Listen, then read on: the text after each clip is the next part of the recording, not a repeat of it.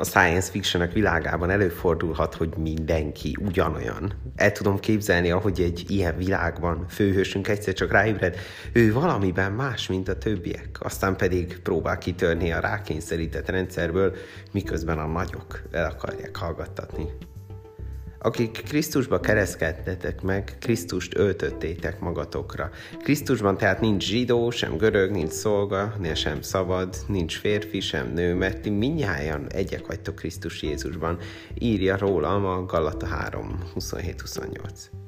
Pálapostól nem egy sci-fi film bevezetőjét akarta megírni, hanem egy megoldást akart adni arra, amit tapasztalt, hogy a különbségeinkkel nem használunk, hanem ártunk a másiknak. Hogy a különbségeink elválasztanak minket, okot adnak a másik lenézésére, és megrontják a kapcsolatainkat, a közösségeinket.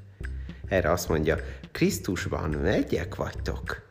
Mit jelent ez a furcsa Krisztusban kifejezés? Azt, hogy mielőtt elaludnánk, amikor este az ágyunkban forgolódunk, és már csak az agyunk pörög, egy dolog segít megnyugodni. Hogy végül is van egy dolog, ami igaz mindannyiunkra, összeköt minket, és az egyik legfontosabb infó rólunk az, hogy Jézus megmentett, hogy ő miatta vagyunk azok, akik vagyunk.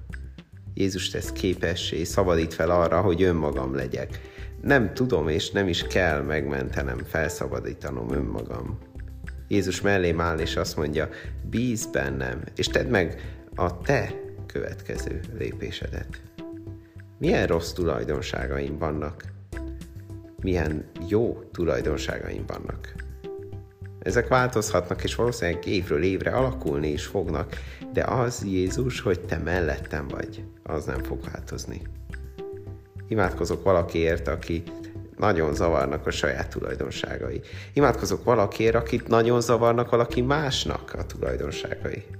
Segíts, hogy valahogy meglássa azt, hogy te hogyan nézel rájuk, atyánk.